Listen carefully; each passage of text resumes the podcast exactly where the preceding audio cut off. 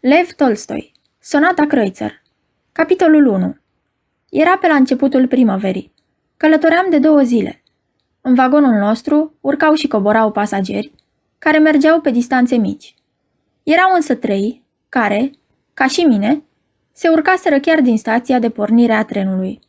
O doamnă care fuma, nici tânără și nici frumoasă, cu fața obosită, cu un palton de croială mai curând bărbătească și cu o căciuliță pe cap, un bărbat vorbăreț de vreo 40 de ani, care se cunoștea cu doamna aceasta, foarte îngrijit în hainele lui nou-nouțe și, în sfârșit, ținându-se deoparte, un domn mai degrabă scund, cu mișcări repezite, ai cărui ochi, cu o sclipire neobișnuită, fugeau de la un obiect la altul și al cărui păr creț, deși omul era în puterea vârstei, albise de bună seamă înainte de vreme. Purta un palton vechi, ieșit însă, după cum se vedea, din mâna unui croitor bun, cu guler și căciulă de astrahan. Când își deschidea paltonul, se vedea pe dedesubt o podiovcă și o rubașcă brodată. Domnul acesta mai avea ceva deosebit și anume, din când în când, slobozea niște sunete ciudate, ca un fel de tuse sau hohot de râs ce se întrerupea brusc. Domnul acesta evitase cu grijă în tot timpul drumului orice contact și cunoștință cu ceilalți pasageri. De câte ori vecinii de compartiment încercau să intre în vorbă cu el, le răspundea scurt și tăios și apoi se cufunda în lectură, ori fuma privind pe fereastră sau, scoțându-și merindele dintr-un sac de voiaj ponosit, începea să mănânce ori să bea ceai. Am avut impresia că această singurătate îl apăsa, așa că de mai multe ori m-am simțit îndemnat să leg o discuție cu el. Dar de câte ori ni se întâlneau privirile, ceea ce se întâmpla adesea, deoarece stăteam aproape față în față, el întorcea capul, ori își relua lectura, ori se uita pe geam.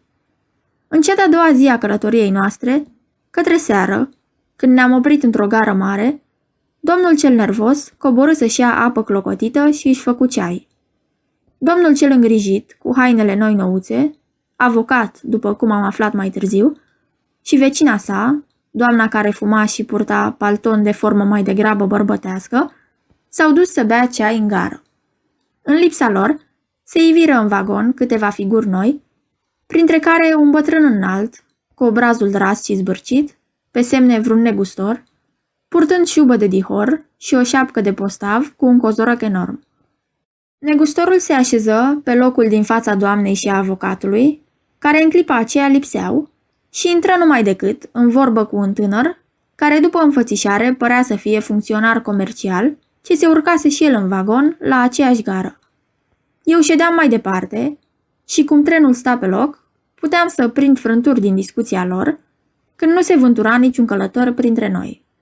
Dintr-un început, negustorul îl înștiință pe celălalt că se duce la moșia sa, care se găsea chiar la prima stație.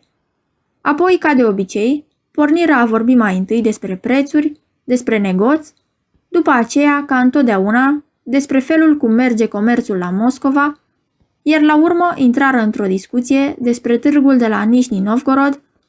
În legătură cu aceasta, funcționarul porni să istorisească ce chefuri trăgea la acest târg cu un anume negustor, bogat putred, pe care îl cunoșteau amândoi, dar bătrânul, luându-i vorba din gură, începu să povestească ce chefuri se făceau pe vremuri la târgul de la Cunavin, la care luase și el parte. Se vede că se simțea și acum mândru de isprăvile ce săvârșise la unele din aceste chefuri, căci istorisi cu vădită încântare, cum odată, îmbătându-se cu negustorul acela pe care îl cunoșteau amândoi, făcuseră o asemenea năzdrăvănie la Cunavin, încât nu putea să o spună decât la ureche, la care funcționarul izbucni în hohote de râs, de răsună tot vagonul, iar bătrânul râse și el, descoperindu-și doi dinți galbeni. Văzând că din discuția lor nu puteam să aștept nimic interesant, m-am ridicat cu gândul să mă plimb pe peron până la plecarea trenului. În ușă mă lovi cu avocatul și cu doamna, care se întorceau prinși într-o discuție aprinsă. Nu mai aveți timp, îmi spuse avocatul cel comunicativ. Acum are să sune clopotul a doua oară. Și, într-adevăr, n-apucai să ajung până la capătul trenului, că se auzi clopoțelul. Când m-am întors, doamna și avocatul discutau cu aceeași aprindere. Bătrânul negustor sta tăcut în fața lor, cu privirea severă, ațintită înainte și, din când în când, mestecând ceva printre dinți, cu un aer nemulțumit. După aceea, dânsa a declarat bărbatului ei, zise zâmbind avocatul în momentul când treceam pe lângă el, că nu poate și nici nu vrea să mai stea cu dânsul, deoarece... Și își continuă povestirea, din care nu putui desluși nimic. În urma mea trecură și alți călători, trecu conductorul, intră zorit un hamal, așa că vuietul dură destul de multă vreme, împiedicându-mă să urmăresc discuția. Când se așternu liniștea și auzi din nou glasul avocatului, discuția trecuse, pe cât se părea, de la acel caz particular la considerațiuni de ordin general. Avocatul spunea că problema divorțului preocupă în prezent, nespus de mult, opinia publică a Europei și că asemenea cazuri se ivesc și la noi din ce în ce mai des. Dându-și seama că nu se auzea decât glasul său, avocatul își întrerupse discursul și se adresă bătrânului. Pe vremuri nu se întâmpla așa ceva, nu-i așa?" spuse el cu un zâmbet amabil.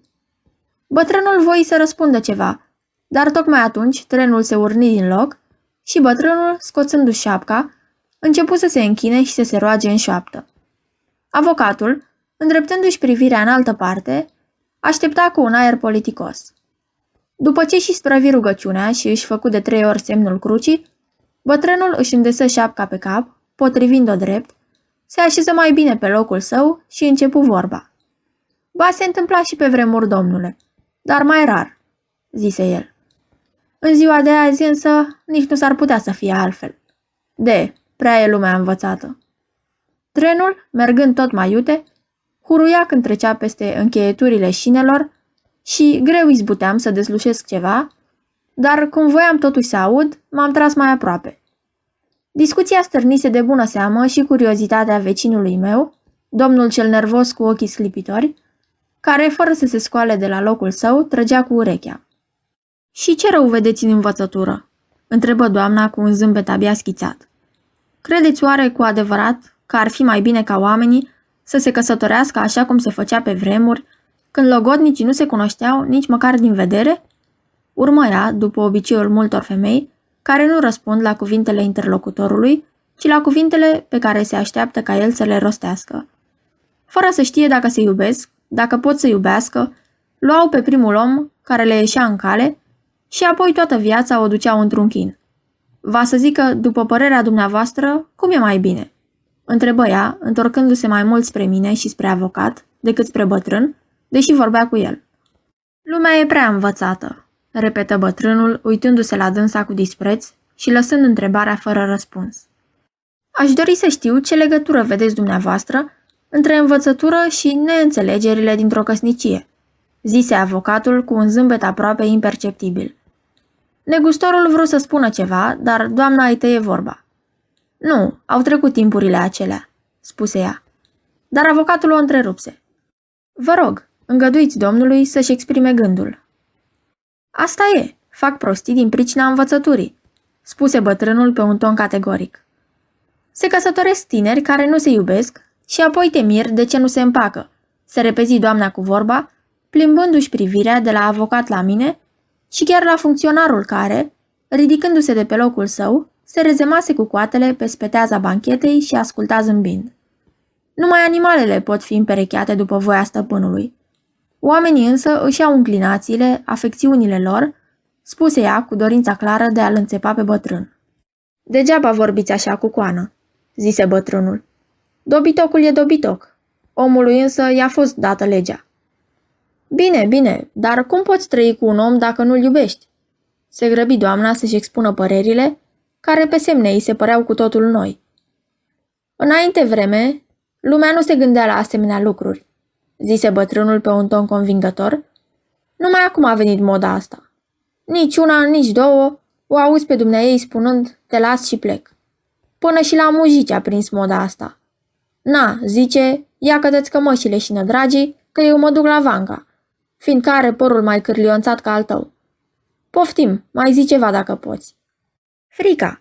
Ea ca ce trebuie să se lășluiască mai strașnic în sufletul femeii. Funcționarul se uită și la avocat, și la doamna care vorbise, și la mine, stăpânindu-și vădit zâmbetul, și gata să ia în derâdere sau să aprobe vorbele negustorului, după felul cum aveau să le primim noi. Adică ce înseamnă frica? întrebă doamna. Uite așa, să știe de frica bărbatului. Asta înseamnă frică. E, frate, s-a dus vremea aceea, zise doamna cu oarecare răutate. Nu, cu coană, vremea aceea nu îngăduit să treacă. Precum Eva, femeia a fost făcută din coasta bărbatului. Așa o să rămână și vremea aceea în vecii vecilor, spuse bătrânul însoțindu-și cuvintele cu o mișcare atât de gravă și convingătoare a capului, încât funcționarul hotărâ pe dată că izbânda e de partea negustorului și pufni într-un râs gomotos. De bună seamă așa judecați dumneavoastră bărbații, zise doamna, fără să se dea bătută și întorcându-și privirea spre noi. V-ați luat singur libertatea, iar femeia vreți să o țineți închisă în turn. Lasă că vouă vă îngăduiți orice. Cât despre îngăduință, nimeni nu o dă, numai că de la bărbat nu-ți pică nimic în casă. Pe câtă vreme femeia, nevasta, e un vas cam șubred, urmă negustorul cu teoriile sale. Tonul convingător al negustorului părea să câștige auditoriul, dar doamna, deși se simțea înfrântă, totuși nu capitula. Să zicem că e așa. Cred însă că veți fi de acord cu mine, că femeia este și ea o ființă omenească și că își are simțămintele ei, ca și bărbatul. Și atunci ce să facă dacă nu-și iubește soțul? Nu-și iubește soțul? repetă negustorul pe un ton amenințător, mișcându-i sprâncenele odată cu buzele. Las că învață ea să-l iubească. Acest neașteptat argument fu cu osebire pe placul funcționarului, care scoase un chicot de încuvințare. Ba nu, nu va învăța să-l iubească, reluă doamna. Și dacă nu-l iubește, dragoste cu sila nu se poate. Ei, dar dacă nevasta își înșeală bărbatul, ce te faci? întreba avocatul. Așa ceva nu se cade, spuse bătrânul. În privința asta trebuie să fii cu ochii în patru. Și dacă totuși se întâmplă, atunci ce-i de făcut? Că doar se întâmplă. O fi așa pe unde o fi. La noi însă nu se întâmplă, zise bătrânul. Toți tăcură. Funcționarul se mișcă, dându-se mai aproape, și, de bună seamă, nevrând să rămână mai prejos de ceilalți, începu zâmbind. Da, domnule, chiar un băiat de la noi a pățit o asemenea rușine. Și în chestia asta e greu de judecat. A nimerit și el o femeie dezmățată. Și ea s-a apucat să-și facă de cap. El însă era băiat așezat și cu școală. Femeia a petrecut mai întâi cu contabilul. Băiatul a căutat să o aducă cu binișorul pe calea cea bună. Ea nu s-a potolit și îi făcea tot felul de pozne. S-a apucat să-i fure bani. Atunci a început și el să o bată. Dar de ce o bătea, de ce se făcea mai rea? S-a dat în dragoste, să am iertare, cu un păgân, un ovrei. Ei, ce era să facă omul? A lăsat-o de tot. Acum el trăiește holtei, iar dânsa bate drumurile. Fiindcă e un neghiob, zise bătrânul. Ia să nu-i fi dat nas dintr-un începutul începutului, ci să fi muștruluit cum scrie la carte. Să vezi cum ar fi stat cu el. Femeia trebuie să o ții în frâu din capul locului. Să nu-i dai femeii frâu liber în casă, cum nu lași calul slobot pe drumul mare. Tocmai atunci veni conductorul și ceru biletele pentru prima gară. Bătrânul îi întinse biletul. Da, domnule, neamul muieresc trebuie să-l ții din scurt la vreme, altfel se duce totul de râpă. Bine, bine, dar cum ai povestit chiar dumneata mai adineauri?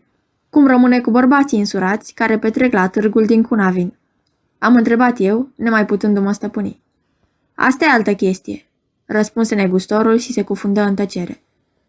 Când fluieră locomotiva, negustorul se sculă, își scoase sacul de sub banchetă, se înfășură în șubă și, ridicându-și șapca, ieși pe culoarul vagonului.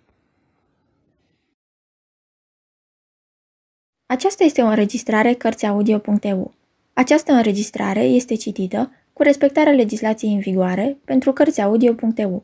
Copierea, repostarea, multiplicarea, vânzarea, închirierea și sau difuzarea publică a acestei înregistrări, fără acordul scris al Cărțiaudio.eu, constituie infracțiune și se pedepsește conform legilor în vigoare.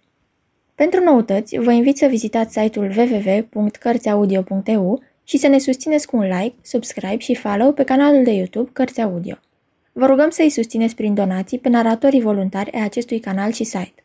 Vă mulțumim și vă dorim audiție plăcută în continuare.